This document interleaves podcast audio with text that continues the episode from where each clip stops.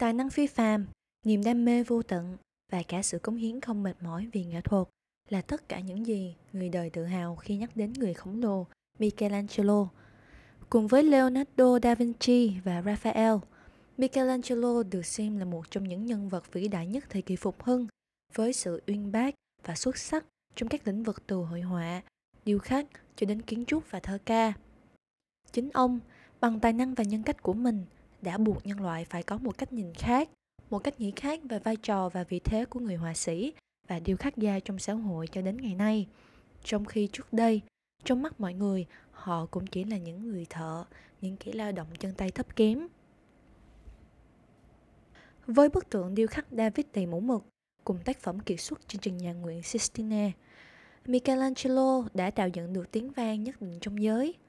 Ông có lẽ là người duy nhất đương thời có tiểu sử được xuất bản khi đang còn sống. Nhà văn, nhà sử học người Ý Giorgio Vasari đã cho rằng ông là động cơ của mọi thành tựu nghệ thuật từ khi bắt đầu thời kỳ phục hưng và quan điểm này vẫn tiếp tục được ủng hộ trong nhiều thế kỷ. Chúng ta luôn ngưỡng mộ tài năng của vị danh họa tài ba này. Tuy nhiên, cuộc sống cá nhân của ông cũng thú vị không kém. Và hãy cùng ca điểm qua một số câu chuyện đầy bất ngờ về Michelangelo, người được mệnh danh là đấng tối cao của nghệ thuật phục hưng nhé. Là một nhà điêu khắc trẻ, tài năng thiên phú của Michelangelo lại được phát hiện bằng cách lừa các nhà môi giới nghệ thuật nổi tiếng với một tác phẩm được gắn mát là đồ cổ từ thời Hy Lạp cổ đại. Vào năm 19 tuổi, Michelangelo khắc tại bức tượng Sleeping Cupid và sau đó hợp tác với một thành viên thuộc dòng họ nổi tiếng Medici để khiến bức tượng nhìn như một món đồ cổ. Nhà điêu khắc thậm chí còn chôn bức tượng thạch cao, khiến bức tượng trông như vừa được đào lên từ lòng đất. Nhờ mánh khóe này, Michelangelo đã thành công bán được sản phẩm với mức giá hời. Tuy nhiên, ông cũng đồng thời nhận được sự chú ý của một nhà sưu tầm nghệ thuật danh tiếng. Trong thời kỳ phục hưng Ý, giả mạo đồ cổ không phải việc làm xấu xa, mà ngược lại, nó phản ánh tài năng xuất chúng.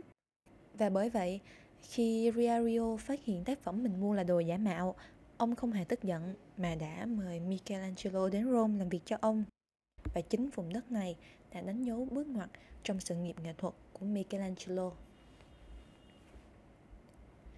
Nhắc đến sự nghiệp lừng danh của Michelangelo, ca không thể không nhắc đến bức tượng điêu khắc David, một biểu tượng của nghệ thuật Ý thời phục hưng, là tác phẩm tô điểm cho nhà thờ lớn Florence, nước Ý và đồng thời đã xây dựng danh tiếng nhất định cho Michelangelo trong giới nghệ thuật.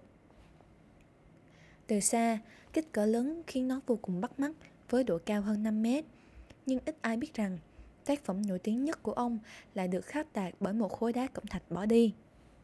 Ban đầu, khối đá ấy được ủy thác cho một nghệ nhân với nhiệm vụ thiết kế tác phẩm nghệ thuật trang hoàng cho nhà thờ. Và vì một lý do nào đó, người nghệ sĩ ấy đã không tiến hành công việc và tảng đá cứ thế nằm trong sân nhà thờ. Và tảng đá cứ thế nằm không trong sân nhà thờ trong khoảng 40 năm. Và sau này, người ta quyết định đem vứt nó đi. Khi đó, có rất nhiều nghệ sĩ, bao gồm Leonardo da Vinci tới để kiểm nghiệm khối đá cẩm thạch và nhà điêu khắc trẻ tuổi Michelangelo chính là người được giao phó khối đá bỏ đi. Và ông đã đáp ứng bằng cách hoàn thành một trong những tác phẩm nổi tiếng nhất của mình, bức tượng David khổng lồ ở năm 1504. Kỳ tác này đã minh chứng cho sự xuất chúng của ông với tư cách là một nhà điêu khắc có tài năng, kỹ thuật phi thường và sức mạnh của khả năng sáng tạo biểu tượng. Có một điều thú vị là Michelangelo chỉ ký tên lên duy nhất một tác phẩm trong suốt cuộc đời mình. Sau khi chuyển đến Hy Lạp, ông được yêu cầu thực hiện tác phẩm The Pieta, một tác phẩm khắc họa nét đau khổ của Đức Mẹ Đồng Trinh Mary trước cái chết của Chúa Giêsu, người đang nằm trong vòng tay của mẹ. The Pieta được hoàn thành vào năm 1499 và hiện tại đang được lưu giữ tại Vương cung Thánh đường Thánh Phêrô. Để thể hiện niềm kiêu hãnh về tác phẩm, Michelangelo đã khắc tạc một giải khăn phát qua ngực Đức Mẹ Đồng Trinh với dòng chữ được tạm dịch sang tiếng Việt rằng một tác phẩm của Michelangelo, người dân xứ Florence. Giorgio Vasari, một người ghi chép tiểu sử của Michelangelo cho biết rằng nam danh họa ký tên lên tác phẩm là do ông nghe nói có một vài kẻ ghen tị đã gắn tác phẩm của ông cho một nghệ sĩ khác và cho rằng ông không phải là người tạo nên kiệt tác ấy. Tuy vậy, sau này, Michelangelo lại cảm thấy vô cùng hối hận về hành động này và ông đã thề sẽ không bao giờ ký tên lên tác phẩm một lần nữa. Thay vào đó, ông đã tìm những cách thức khác để thể hiện chủ quyền vô cùng khéo léo. Điển hình nhất là trong tác phẩm mang tên The Last Judgment, ông đã thầm tự họa bức chân dung của mình trên lớp da của thánh Bartholomew.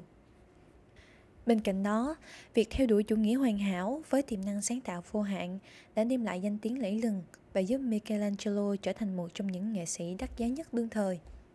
Tuy nhiên, điều này cũng khiến nhiều người bực dọc.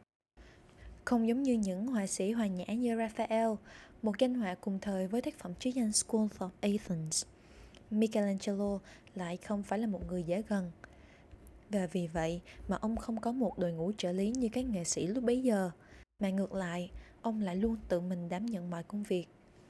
Điều này cũng lý giải vì sao ông không hề do dự chống lại bất cứ ai có ảnh hưởng tiêu cực đến năng lực sáng tạo của mình, bao gồm cả giáo hoàng Julius II, người đã ép buộc nhà điêu khắc tiến hành bức vẽ trên trần nhà nguyện Sistine thay vì tập trung hoàn thiện tác phẩm lăng tẩm.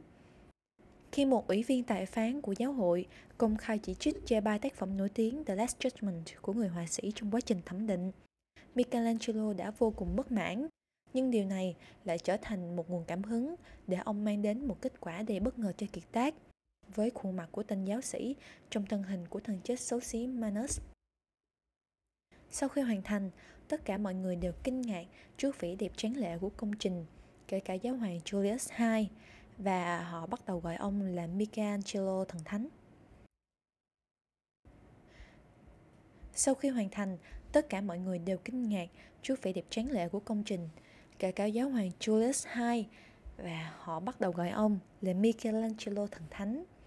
Michelangelo cũng không hề khiêm tốn giả tạo và luôn cảm thấy mình là một nghệ sĩ của Chúa. Quả thực như vậy, ông hoàn toàn xứng đáng với danh xưng nghệ sĩ của Chúa khi dành chọn cả đời mình cho sự nghiệp nghệ thuật với những chuỗi ngày khổ cực và lao động mệt mỏi.